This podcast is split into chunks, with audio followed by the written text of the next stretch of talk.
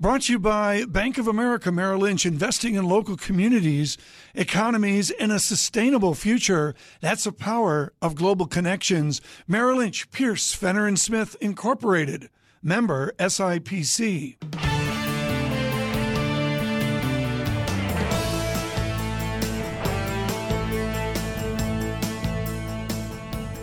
Welcome to the Bloomberg Surveillance Podcast. I'm Tom Keene with David Gura.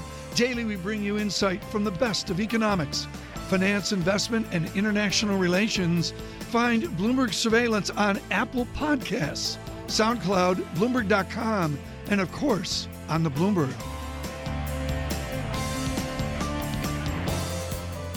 Joining us now in Paris is Jean Claude Trichet. He doesn't really need much of an introduction. Former ECB president and now honorary chairman of the Group of 30. Also with us in New York is Willem Buiter, chief economist of Citi. Monsieur Trichet, welcome to the program. Thank, Thank you. you so much uh, for coming on. Um, let's assume that the polls are right. Let's assume that so we get something like 68% for President Macron on Sunday. What happened next? What kind of message does a President Macron give to France and Europe?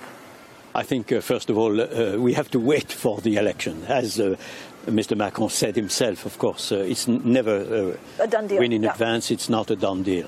Uh, the polls are very positive, and uh, I uh, think really uh, that uh, Mr. Macron will have probably a very powerful mandate to reform the country, because it was his own you know, view uh, since uh, he started uh, to engage in politics. But fancy that it's a man who was not known by the French only two years and a half ago, and uh, is perhaps uh, the next future president, and perhaps will have a majority according to certain survey and polls that we have on the parliamentary election. It is absolutely clear that uh, it, if he has this strong mandate, uh, he will have a majority in the parliament, in my view, and then, of course, all uh, kind of reforms that are overdue in France could start. So we'll talk about deficits and budget fiscal rules in a second. But Mr. Trichet, why do the French not recognize themselves anymore in the old parties, in, in the classic um, right versus left? Are they, have they become too centrist?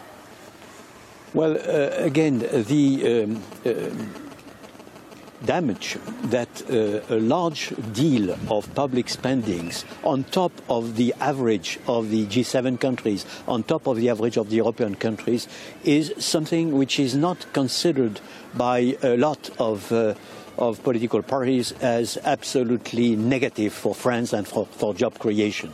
So the uh, debate which uh, we had bet- between Macron and uh, Marine Le Pen showed very clearly that Macron was attached to sound policies, was attached to finance everything that would be uh, spent, and uh, was uh, certainly with the intention of respecting the rules. And I, I trust that it is something which is very important. Mr. Trichet, good morning from New York. As we look at this sea change in the culture, the generational change in France, can we get a France that's a little more fiscally responsible? You and Mr. Duisenberg at ECB had to worry about a France that would spend too much money, where the government was too big, too big for all of France. Can they get more responsible with a President Macron? I think so, frankly speaking. It's a pleasure, of course, to, to talk to you, Tom. Uh, I, I really think so. I think that uh, the message that uh, Macron gave was that we have to respect uh, the rules. Of course, he's calling also for reform, and I think he's right. He's calling for a Minister of Finance of the euro area. I myself am in full agreement with that. He's calling for uh, uh, new reforms as regards also the budget uh, of the euro area that would be created, but respecting the rule. We have the Stability and Growth Pact, and it is important, of course, that uh, uh, France uh, applies in his own interest. It is not a question of, uh, you know, pleasing partners. It's a question of being sure that we do all what we can uh, to create jobs and, uh, and grow. And I think that uh, we can be uh, reasonably confident that there has been a change in the uh, overall position of public opinion in France. But we will see, and nothing is done yet. What can he do about a better trade policy for France? Not only trade with the rest of the continent, but trade with the rest of the world, and even, I may suggest, trade with the United Kingdom. What can be a new trade policy for France? Well, as you know, the trade policy is uh, uh, influenced by each particular government, of course, but is done at the level of the single market and of the euro area and, uh, of course, the European Union as a whole. So, from that standpoint, I expect France to be uh, open, of course, uh, as was said very, very clearly, to uh, global trade and, uh, of course, European trade. That being said, of course, uh, with the appropriate influence for the deals to be fair.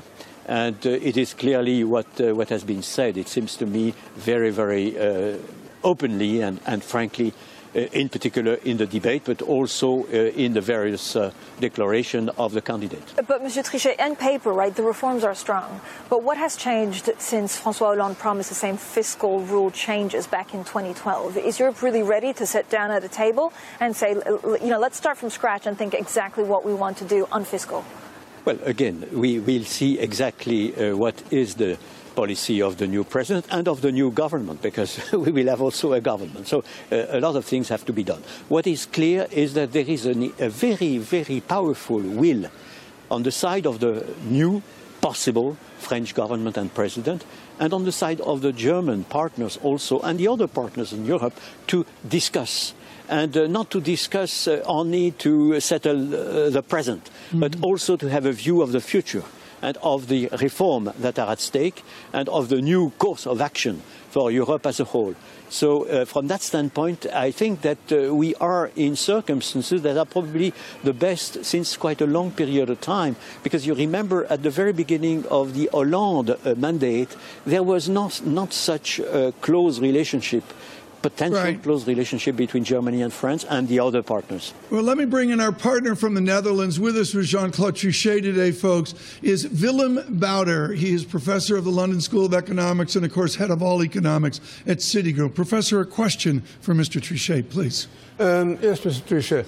France still spends well over 50% of GDP in the public sector. Right? With all the talk about pension reform and labour market reform, that number has to get much closer to 45% for France to become a dynamic economy. Do you see any chance that there will be a coalition in France that will not be frustrated by the losers of such a drastic reduction in the size of the public sector? Is there any hope that the, you know, France will not look like Scandinavia in terms of public spending, but more like the euro area average? Well, we again, uh, I think that you're absolutely right. This is one of the dimensions of reform, which is very important. Diminish the public spendings as a proportion of GDP, which are much higher than the average.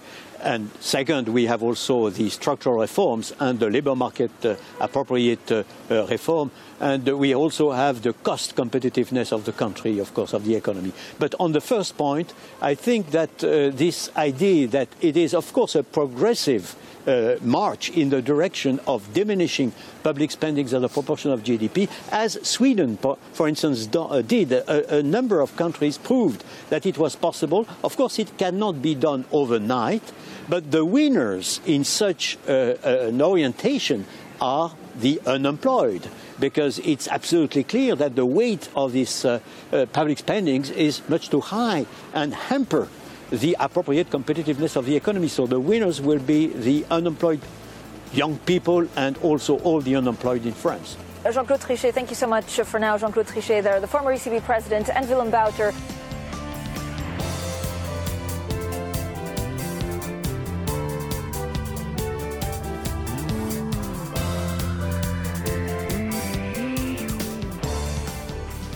Bloomberg Surveillance, David Gura and Tom Keene. Of course, much to talk about here. Jim Glassman and Bill Gross will join us. And always, Alan Krueger joins us from Princeton University. And Alan, we must take a moment on the passing uh, in the last day, the death of William Baumol of Princeton University. Absolutely definitive the giant of what I would call entrepreneurial uh, economics. His book, his textbook with Alan Blinder, is truly uh, classic. Uh, what did he mean for the students of Princeton University? I was mesmerized at how gentle and yet how distinct and assertive his lecturing was.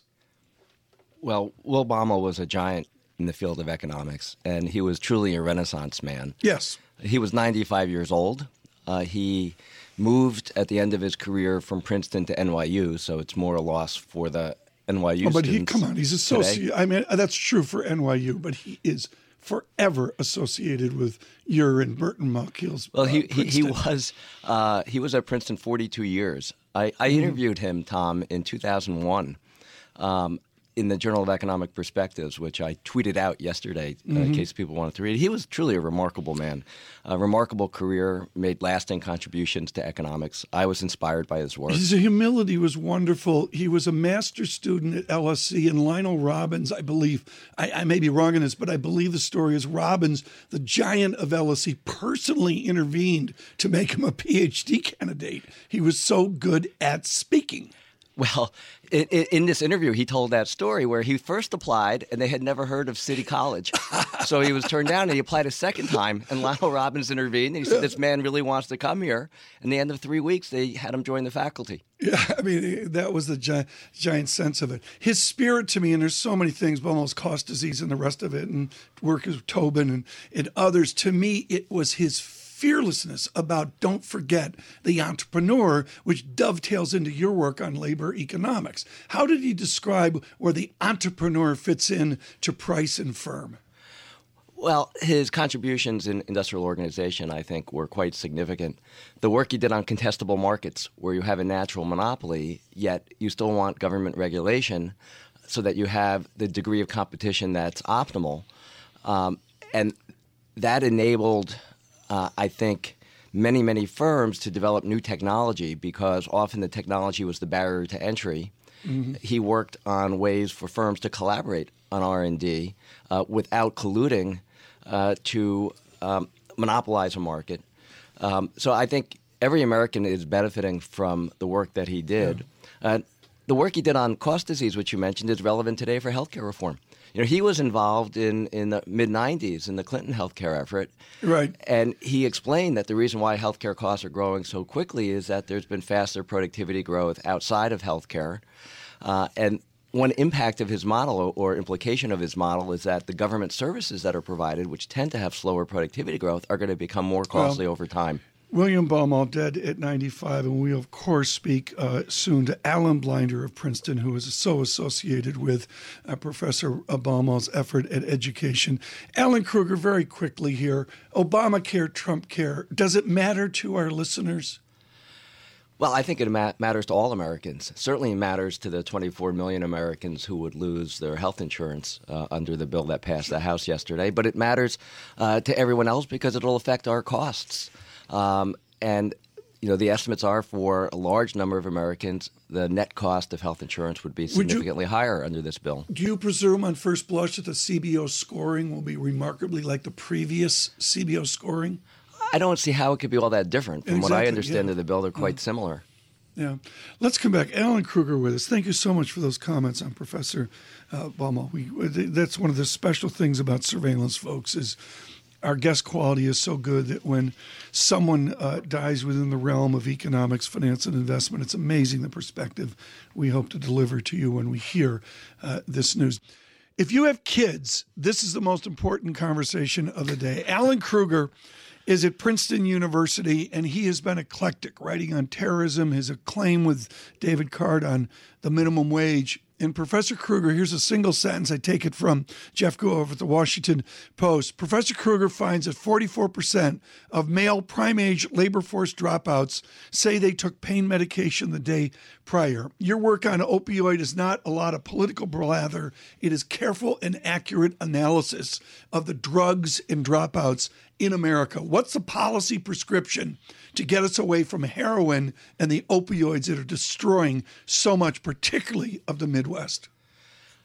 Uh, first of all, I think I might use that as a title for a paper that I'm writing on Okay, drugs and like it. dropouts.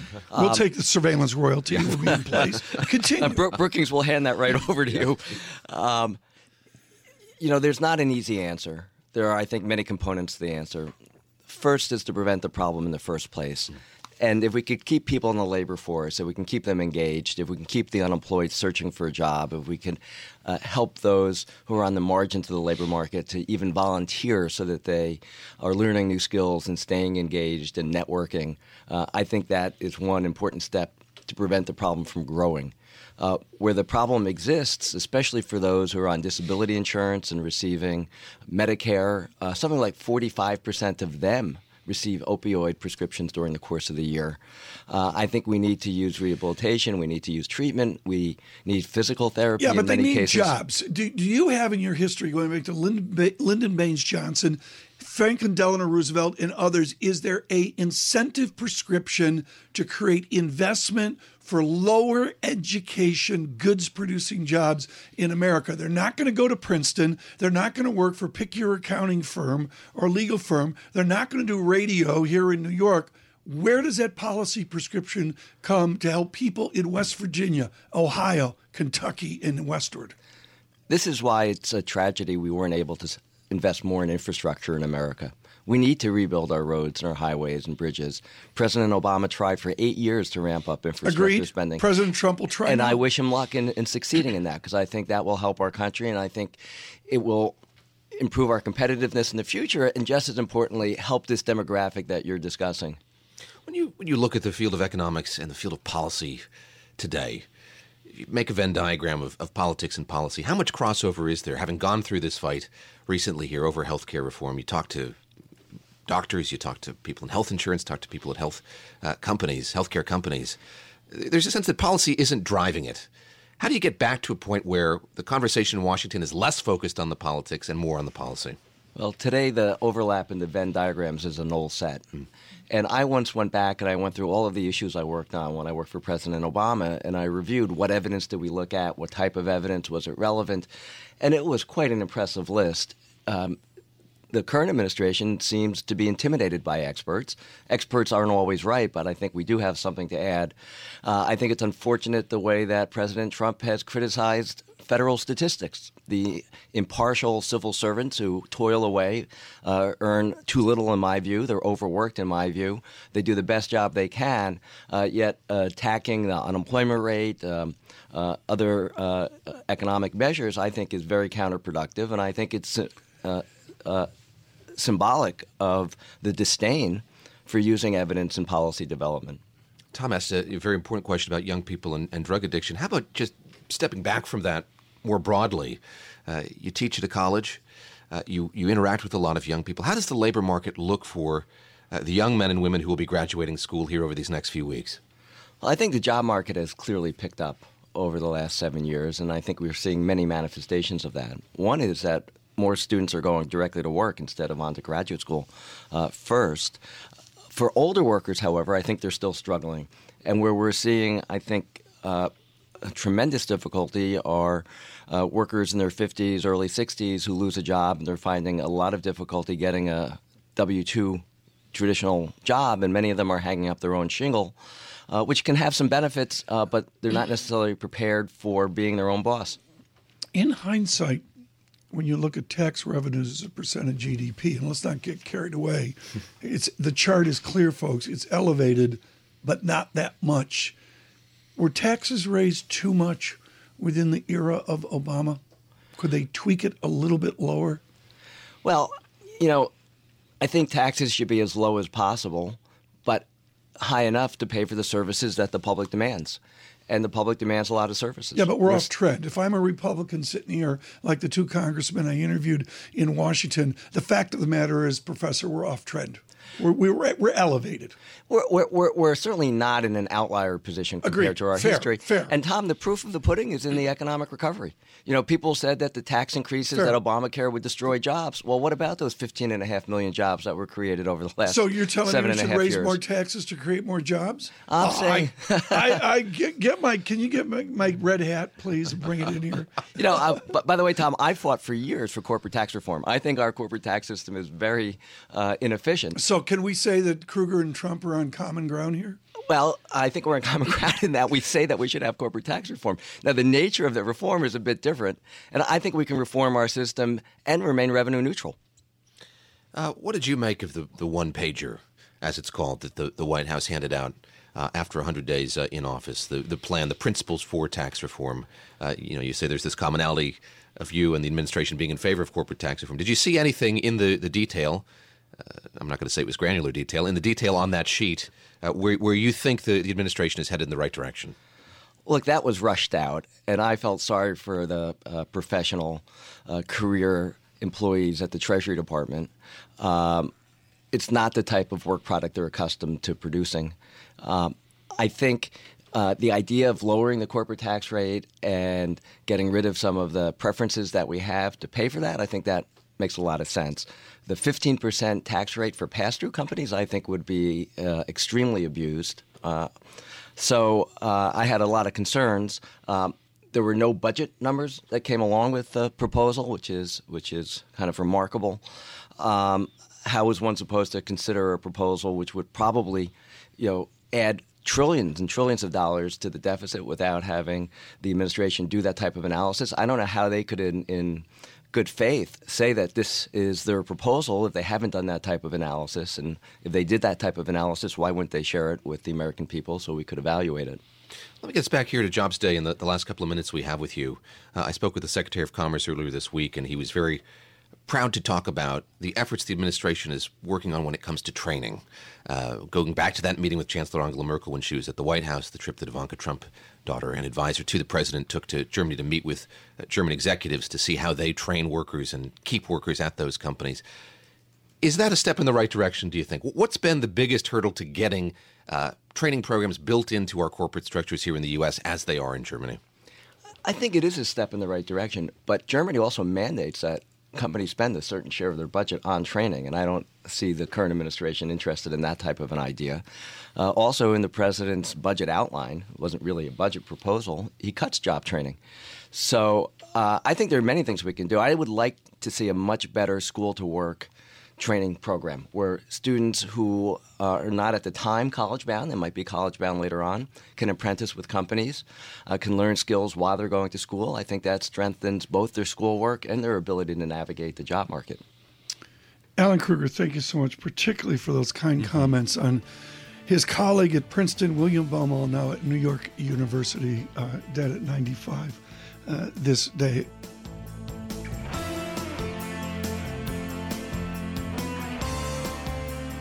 Brought to you by Bank of America Merrill Lynch, dedicated to bringing our clients insights and solutions to meet the challenges of a transforming world. That's the power of global connections. Merrill Lynch, Pierce, Fenner and Smith, Incorporated member, SIPC.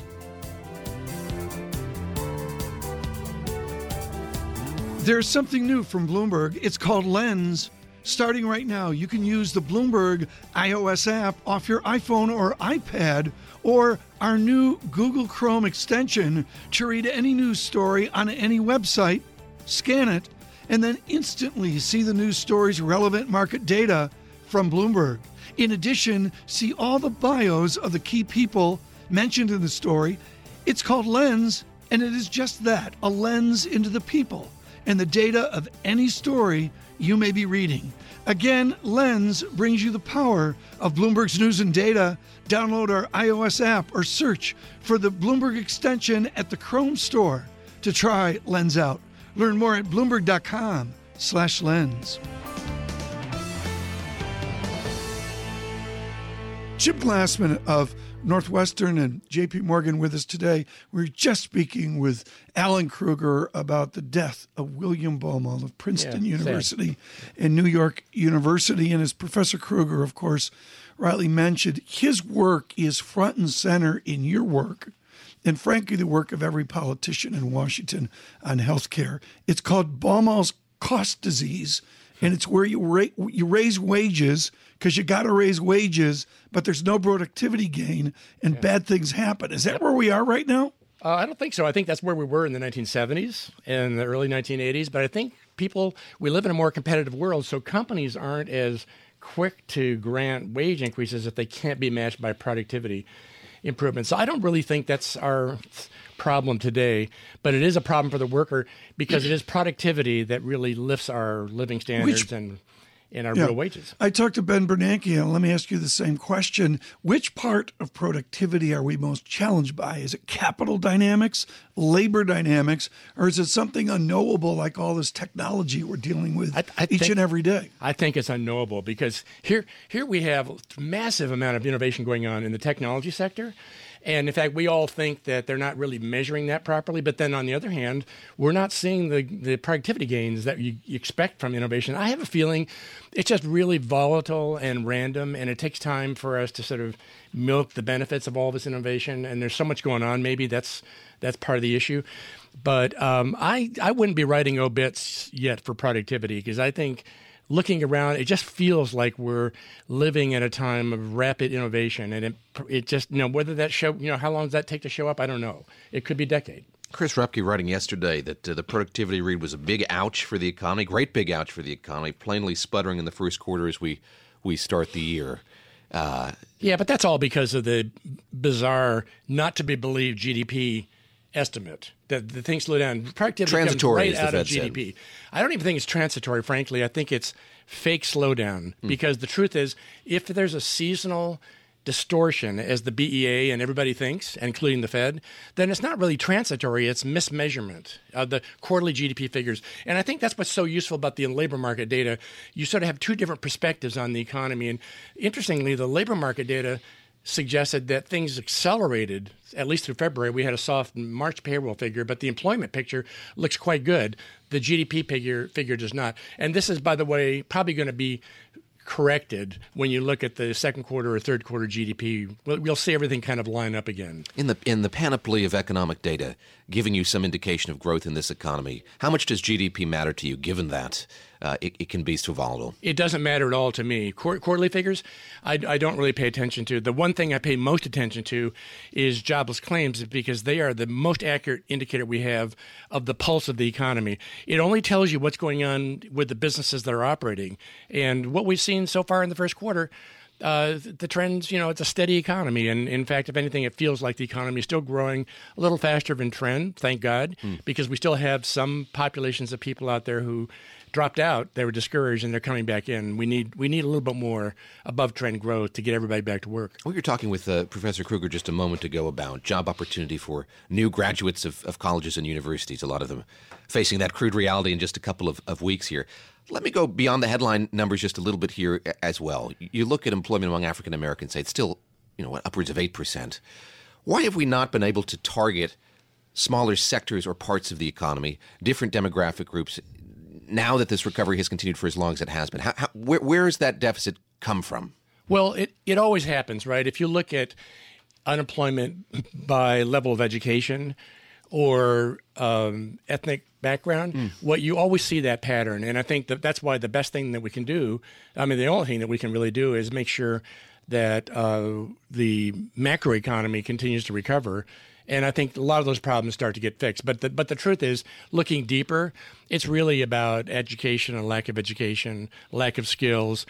And a lot of those jobs are not in the urban areas where people need the jobs is the problem. It's- tough to it's tough to commute to the jobs. So i think this is a chronic problem and a problem that we always have uh, in every cycle. Wait for us, and this goes back to Lawrence Summers' idea of secular stagnation, which is a secular view versus a cyclical view. Are we conflating the two ideas too much? probably Yeah, because the, we're all because- guilty of this. Yeah, because the demographics, you know, the problem is the very negative view that everybody had about the economy comes from this slow growth we've been getting. Well, the slow growth didn't prevent us from getting back on our feet. And it hasn't prevented the U.S. living standard from rising. We're now at record levels. The problem is um, the slow growth is not really, it, it's about demographics, a lot of it. And so it's very easy to confuse the cycle strains mm-hmm. with all the other stuff that's going on. The, the the disruption from innovation the globalization the demographic shift. And i think that's the problem that we we're still thinking well this is about the cycle. Truth is we're pretty much recovered we're, not fully recovered, but we're pretty much there. Most people have a job. Four and a half percent unemployment's not bad. There still are pockets of unemployed, but the truth is the cycle is behind us, and now we're the stresses that we're feeling are more related to these things that have been going on long before the the downturn in 2008. Let's ask you about uh, economic promise here after the, the election. And uh, we were talking with Willem Buiter at the top of the show about Trumponomics and, and what we can read into Trumponomics from what we saw on Capitol Hill this week, the vote on uh, another iteration of, of healthcare reform. Uh, you note in a recent uh, recent note that uh, equity investors have been patient. Why do you think they've been so patient here, and how long do you, do you, do you expect they will be? Yeah, yeah, you know that's interesting because I, I think what we're, what we're learning in the markets is that this this is not so easy coming up with all these grand ideas tax reform and infrastructure spending healthcare reform we could barely get it out of the house. I think what's going on in the equity market though is it's not that they're counting so much on something specific yeah. through the legislative process. It's more that they feel that the mindset in washington is turning more pro-growth. I imagine that must be what's going on. And so if that's the case i think their patience is probably longer than we think. I don't, I don't know you know, I think after a year or so, if you don't see any more progress, maybe that's an issue. Yeah. What are you going to look for today? I mean, we're supposed to do this in the next section. Uh, we've got so many distractions going. What are you going to look for? Today? Yeah, somewhere between 175 and 200,000. The last month was weird, and particularly Agreed. in contrast to ADP. Yeah. I don't get. I don't really. I don't really know what's going yeah. on. People think it's weather. I don't know. Is it because, and we're back to $45 a barrel, the oil hunk of the American economy gets in the way of all the smoothness, the vectors, the gradients that you want to deal with? You know, it could down the road. It's only very recently that oil pulled back and that's sort of leaving a cloud over the market. But the truth is, the oil sector still has been picking up quite a bit and until very recently. I think if oil prices don't sort of get back to like that $50 range, maybe yeah. this is going to be a drag.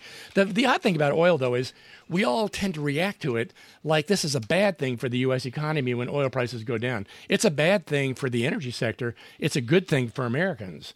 And in fact, we as a country still use twice as much oil as we produce. So the problem is it's hard to see what consumers are doing, how they're spending their windfall. Mm-hmm. And I think that's why equity investors when they see oil prices go down, they think negative because they can't quite see where the benef- offsetting benefits are. Jim Glassman with us here on Jobs Day. We're just a few minutes away from getting that data from the, the Labor Department and uh, always value the perspective of Professor Krueger. Jim Glassman, Bill Gross will join us in just a little while. Are we lucky or what? We're very lucky. I come off the TV I, set this morning. I joked at the top of the show it's the usual suspects, but we are very honored to have uh, yeah. each and every one of them here with I, us. I come off the TV set just to give you a vignette, folks. It's uh, you know, they take me down and they give me my I'm a walker to get, you know, over to radio. There's Willem Buiter standing with Edward Morse. And I go, How good is this? We get to talk to the smart people from JP Morgan. We get to talk to John Tucker. I mean, you know. There's no, there's no. He's bringing you the walker. That's I'll what apologize in advance for, for, that. He's the downer with the traffic flow. Yeah, well, he's we're working on it uh, this morning. We are joined by James Glassman here in our studios, uh, head economist for commercial banking at J.P. Morgan Chase. We talk a lot about uncertainty and the degree to which that's weighing on investors, how it's weighing on the economy generally. How about the labor market? Are there are there people reluctant to hire because they don't know what's going to happen with regulation or with taxes? Say. I don't think so. You know, uh, uh, frankly, we're always dealing with uncertainty. I don't know a time that we weren't dealing with uncertainty. And I think what's happening is when work when employers see what's going on in the job market, everybody has noticed we're getting job growth pretty decent, up 16 million in the last several years. These last eight years.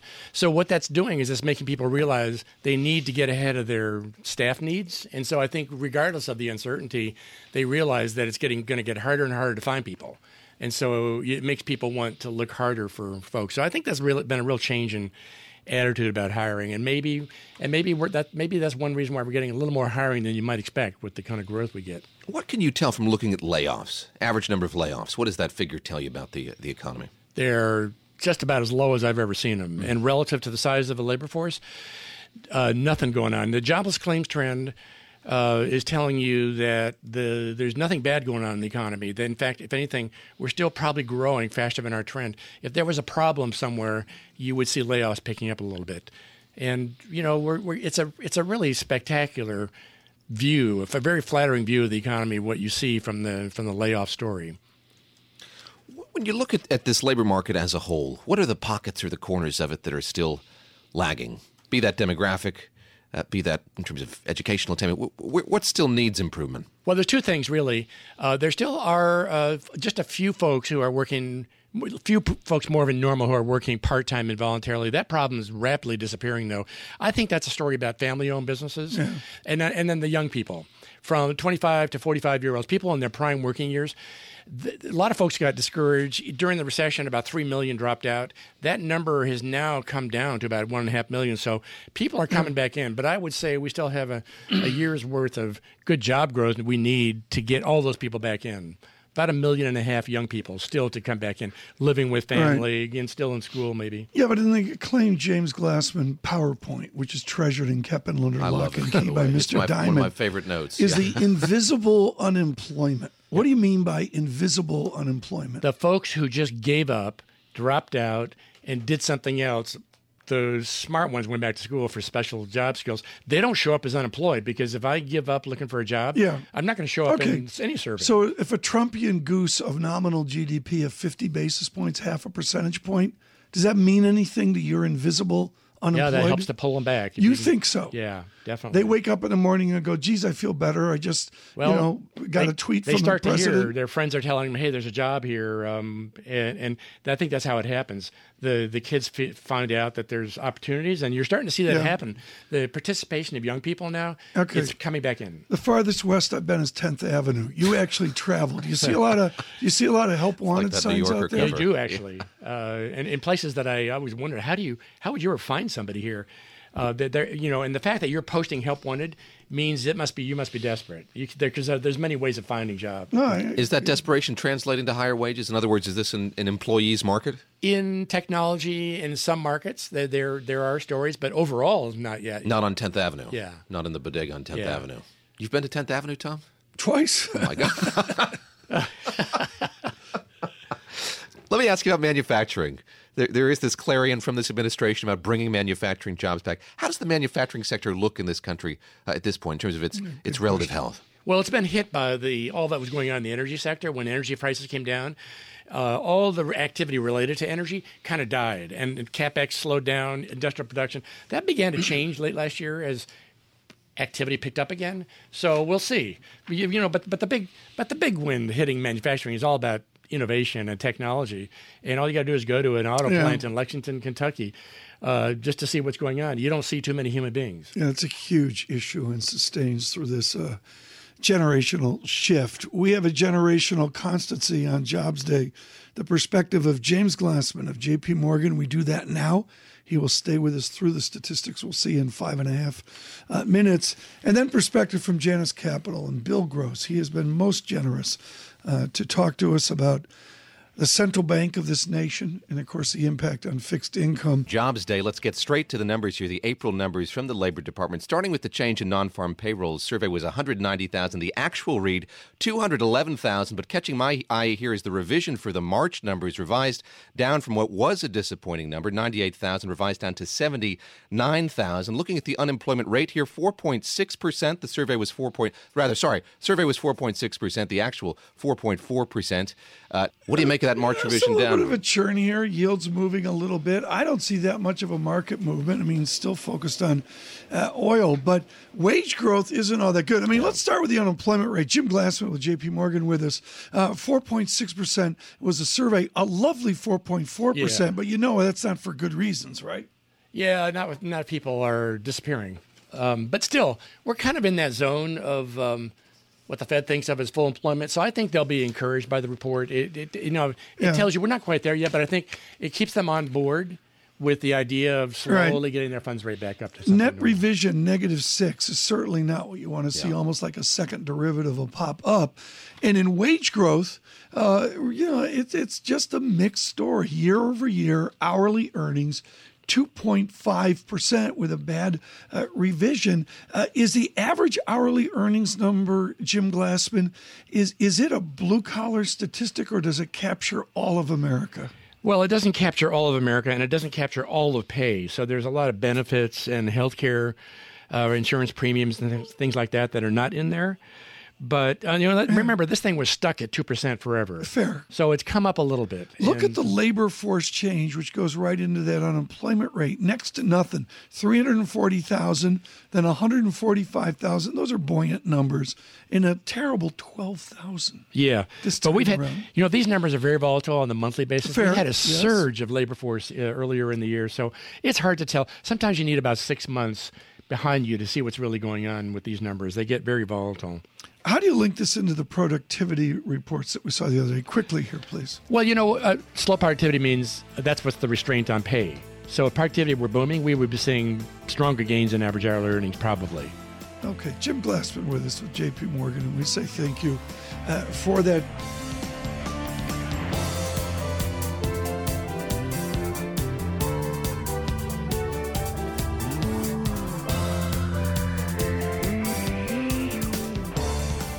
And now joining us, Bill Gross. He is with Janus Capital. We welcome all on Bloomberg Television into our cozy abode, our radio studios here.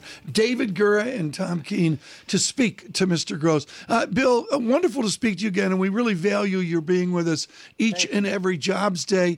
I'm going to suggest, even though there's not much market action, when you look at last month's moldy report, this is certainly not the bang up report the job optimists would have wanted to see.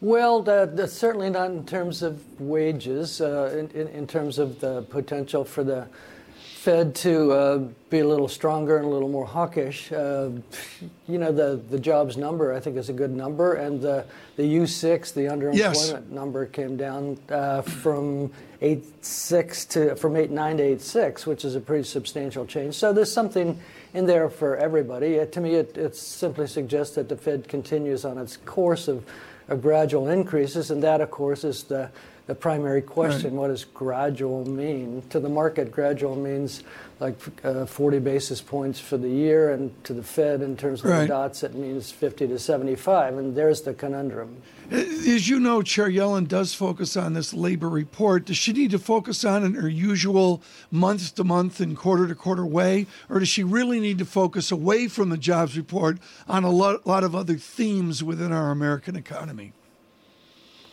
Well, I think she needs to focus away. There's been a number of uh, reports, supportive reports, that suggest that uh, low and negative interest rates do strange things as they uh, approach or punch through the zero bound. I've been talking about that for several years, and I don't think the Fed or other central banks really focus on it mm-hmm. enough. The fact that low low interest rates keep zombie corporations alive, and that feeds into your question for productivity. Uh, the fact that low interest rates destroy you know, very productive business models like insurance companies and pension funds and savings in general. And, and so the Fed, to my way of thinking, is a model driven uh, type of institution and their models right. are outdated. So uh, they need to get into the future as opposed to come back from the past. Bill, we've got to go to the market dynamics right now from this important jobs report. And I want to go right to the research chase that's going on in the last 48 hours. Would you presume commodity dynamics that we've seen? And the worries about China, which are always there linked to commodities, fold right back to a central bank discussion of the United States of America, where maybe it's not a taper tantrum, but it's an oil tantrum. Is that what we're seeing if we presume a more restrictive Fed? Well, you mentioned China, and, and China's a tough one, uh, certainly in terms of their policies and their credit creation. Uh, you know, China, to my way of thinking, a year ago, uh, jumped up credit uh, to a 20% type of annual rate and created global growth um, more than expected. Now they tend to be um, tightening the reins, so to speak, but no one really knows uh, about the shadow banking system in China, let alone the shadow banking system in the United States. I have a sense, though, that uh, that credit is being restricted, that their short-term rate is moved up by two to three hundred basis points, and that ultimately that makes a difference on a global basis, and that's why you're seeing, you know, oil prices, and that's why you're seeing other commodity prices come down by five, ten, and in some cases fifteen percent, simply because China, as the the growth creator and the credit creator, is uh, simply slowing down. Bill, we were talking with Willem Buiter a little earlier today from Citigroup, and he said he does not think that Trumponomics uh, as it's come to be called, has run its course. When, when you look at that uh, still nascent brand of economics, where do you think we are? Well, I think it uh, it's still running its course in terms of markets, and, and that's where you have to uh, that's where you have to discriminate between markets and the real economy. Obviously, the real economy is only three or four months old in terms of uh, uh Trump and the administration and the policies haven't had a chance to work yet, let alone to be put into law. Uh, but I, th- I, think the potential, of course, for lower corporate tax rates, whatever that is, the potential for uh, deregulation in terms of uh, significant industries, the potential for um, uh, you know globalization. Uh, you know, there's there's lots there that have affected markets and affected currencies, as you and Tom follow. Uh, but the real economy is yet to to punch in. I think I'm a skeptic. I think that the real economy in the U.S. and, and globally, but the U.S. economy is a 2% number going forward, and that it's a function of productivity, and that productivity you know, really can't be affected by corporate tax rates. Let's look at it this way. Let me finish the thought, yeah. and then I'll let you ask another question. um, you, you, know, productivity is a function of investment, and, and corporations have had lots of money. They can borrow money at the, the cheapest rate possible in, in, in decades, but yet they failed to do that. And so so cutting corporate taxes, giving them cash flow, letting them repatriate money from uh, outside the United States, will that do a lot of good in terms of investment? I don't think so. I don't think it'll make much of a difference. And so 2% real growth, uh, I think, is where we're headed. Yeah, I think the saying goes if, uh, if if ands and buts were candies and nuts, uh, every day would be would be Christmas. I'm increasingly interested in in patience. How long someone like you is willing to give Washington, willing to give this administration to do something like tax reform or health care reform or regulatory reform?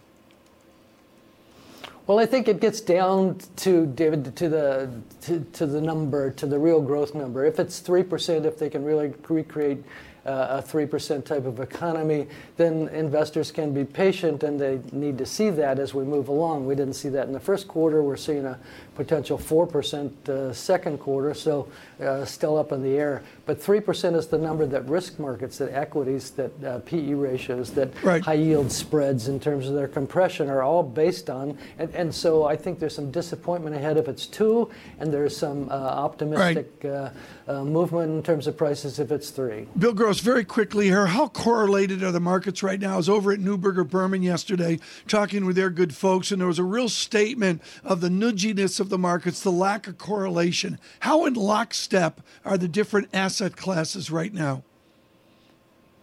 Well, I think they're in pretty lockstep. I mean, you can talk about the last three months in terms of the correlation, but to my way of thinking, I always go back to, to most asset prices, and almost all asset prices are correlated to the neutral uh, Fed funds rate mm-hmm. or to mm-hmm. the existing Fed funds rate, the forward Fed funds rate, and from there uh, we derive the uh, you know the Gordon discount model, the dividend discount model, and others. And so I, I think the correlation is really in terms of interest rates, and as long as we stay stable and relatively low, then markets can stay stable and relatively low, but there's risk there, and perhaps we can talk about that in the next segment. Let's do that. We'll talk. It's like Uncle Wiggily. He's telling us what's going to happen in the next chapter as well. Bill Gross with us, with Janus at Capital and Bloomberg Television and Bloomberg Radio uh, worldwide. Bill, uh, we were talking about the correlations within the market, and you were linking them to the anchor of central bank action. And yet the commodities are in free fall.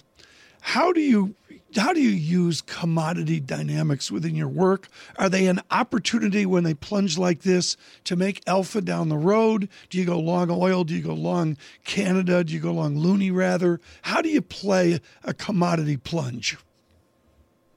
Yeah, I, uh, in, in two ways, Tom. First, in terms of currencies, you look for a very undervalued currency. I, I, I like the Mexican peso. I recognize their obvious problems in terms of uh, Trumpian uh, policies going forward, but I think it's uh, a very attractive situation and very volatile, which, which, makes it possible to, you know, to basically to sell puts on the Mexican peso. In terms of commodities, what I look for, and I'm a volatility seller at relatively high volatilities, I look for those commodities that have been most recently volatile. Let's take gold for the last two or three days. You know, a pretty dramatic decline in terms of gold, following on a pretty dramatic decline in real interest rates, um, or a rise in real interest rates, which produced that. And so, um, gold, to my way of thinking, has a relatively high volatility. Um, oil is creeping up there with this downdraft in the past few days. And so I, rather than look for price distortions to go long or short, I look for higher volatility to sell on the wings and to take advantage of, uh, you know, of the mm-hmm. premiums as opposed to the potential price drop or price increase. Tom touched upon this a, a few minutes ago uh, briefly, but when you look at oil right now, what do you think is, is driving the price lower? We were talking with Stephen Schork yesterday, and he suggested that this had nothing to do with, with OPEC. It was a, a different story than that. What's your sense of what's motivating this downturn that we're seeing? Well, you look to oil uh, both in terms of supply and demand. Sometimes the the supply is a mystery, especially with uh, shale in the United States and the marginal price for uh, production, but you also looked at demand. And to my way of thinking, you know, global demand for oil is a reflection of, of uh, global growth and a reflection of potential, you know, Chinese growth. And we've talked about this 10 minutes ago, but I think the Chinese economy is in the process of slowing, raising credit, and that in turn reflects in terms of a lower oil price down the road. So um, both of those things. I, I, don't think oil has a lot further to go. Um, you know, it's at uh, close to 45. Can it go down to 40? I suppose, but uh, I think we're in a zone here where where oil can be sold in terms of its volatility, uh, both at levels of uh, 50 plus and at levels of uh, 40 minus. It's it's a it's a pleasure and a privilege to talk with you on, on Jobs Day, and, and I wonder, aside from that being a good peg, how you how you rate the importance of data on the labor economy, when you look at the health of the U.S. economy uh, overall, in other words, when you're looking at all, all of this data, this panoply of, of data, how important is uh, is the labor market at this point? Well, I think it is, uh, and ultimately, to my way of thinking, David, I, I, I moved from uh, jobs to retail sales. I, there's definitely a connection, right? Not a direct connection, but to my way of thinking, the uh, an economy is a reflection of demand, consumer demand. Uh, that's why we have economies to provide uh, consumer products. And so, you know, I look straight from job creation to its effect on retail sales. And of course, we've seen some uh, pretty disappointing numbers there. Mm-hmm. A lot of it, of course, because of the transition to, um, you know, to, to, the internet as opposed to to, to uh, hardline stores. But in any case, retail sales have been rather slow, and so you would have to wonder how. Um, you know, job creation has affected that and why it hasn't affected it more positively. But, uh, you know, to my way of thinking, the weak economy in the first quarter is a reflection of sales, even in the face of higher right. uh, employment numbers that we experience. Bill, there's been no one more than you that has spoken of this nation's financial repression. A few visits ago, you made very clear to us you look at financial repression as seven, eight years, and I believe your language was even a decade. I spoke to Chairman Bernanke earlier this week. I believe I mentioned to you about his Dillon, South Carolina, and the crushing weight on savers and investors. What do they do? Let's revisit this again. What do our listeners actually do about the dearth of yield in their investments? Well, there are a number of ways to do it. I don't think you do it by taking more risk. Obviously, that's uh, one way by uh, taking high yield bonds as opposed to treasuries, at the extreme example.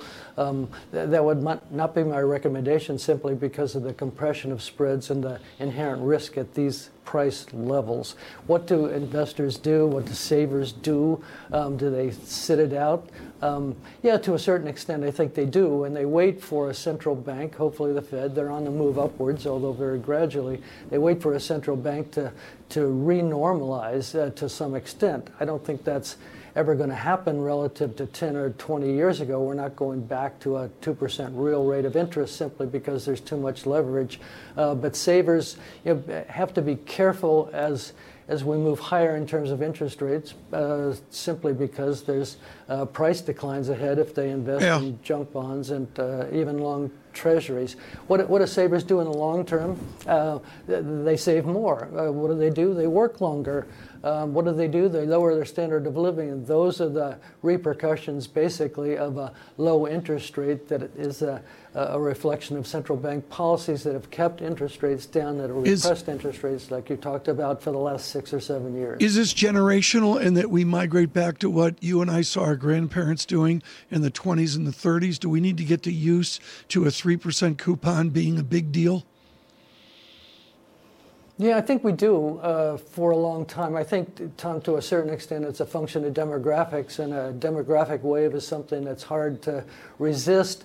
We know about the boomers and the retirement of the boomers, and the fact that uh, older people spend less, and therefore uh, the, the, real interest rate should be, uh, you know, concomitantly lower. We know that globally, it's the same situation with Japan as our petri dish, and so uh, if, with demographics alone and the high level of debt relative to to GDP in most countries, you know, it's a situation where you have to get used to lower interest rates, if only because if central banks raise them too much, like they did in 2005 and 6 to five and a quarter percent, you can break the bank.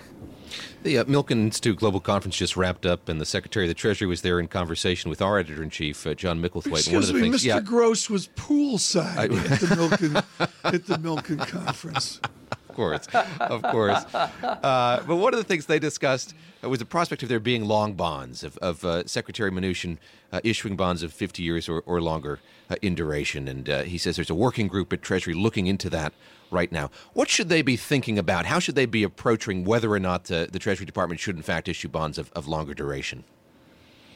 Well, simply, I mean, Warren Buffett would simply say, if he was asked, I don't know if he's been asked, but he would simply say you should uh, issue debt when interest rates are exceedingly low. And from the Treasury standpoint, and you know, they're not a profit-making institution, but they certainly look towards you know the attractiveness of either issuing debt at high interest rates or low yeah. interest rates. It's better to issue them when they're low. And and and yes, it's being opposed by the street, by the investment banking world, and to some extent yeah. by the uh, you know investment institutions like uh, Janus, I guess, and, and PIMCO. But the fact is, is the Treasury should be loading up on 50-year debt and maybe even 100-year right. debt simply because uh, at three and a half percent, it's about as attractive as it's ever going to get. Yeah. If you if you take out a mortgage mortgage, you want to take it out at 3% as opposed to 5%. Right. And so, come on. Okay, Bill, this is really important. Everything we've talked about before is absolutely useless.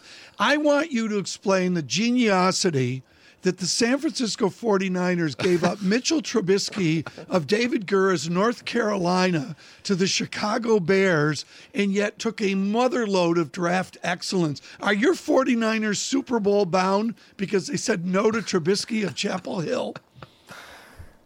Well, certainly there's one or two more uh, wins ahead because of that. That's the, one that's the most ridiculous trade I've ever heard of. I, you know, I, if I were a Chicago Bear fan, I'd be hanging my head in uh, in shame because uh, they moved up from three to two. They got the same person that they were going to get anyway, and they gave away draft choices. That, that's there you go. So we, go thank, 49ers. we thank ESPN for their wisdom because I had no idea what I was talking about their Nick Wagoner over at ESPN helping me out there with Bill Gross on how fa- the Bears failed on this mission. Mr. Gross, thank you thank so you much. much. With Janus Capital, and of course, uh, an affection for it. What they do, they won. If they won one or two more games, David, they double, right? they double their output uh, this year. David, uh, Mitchell Trubisky, he's like the real deal. Yeah, well, I mean, highly touted. Who do you follow when it comes to football? I, I, I follow Manchester United. Oh, sorry, wrong. You know? wrong. I can't. I mean, like, there's too much. To, I mean, as everybody knows, listening. I mean, there's too much to there's watch. just too much, too much to, to, watch follow, right yeah. now. I will say I don't follow the NBA, and I love watching the Boston Celtics. It's just they're just they're just fun. I have no idea what I'm looking at, but they're fun. Yeah. I like it a lot.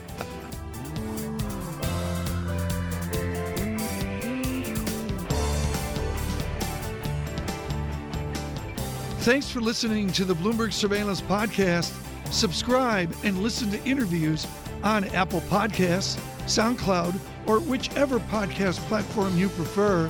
I'm on Twitter at Tom Keene. David Gura is at David Gura. Before the podcast, you can always catch us worldwide on Bloomberg Radio.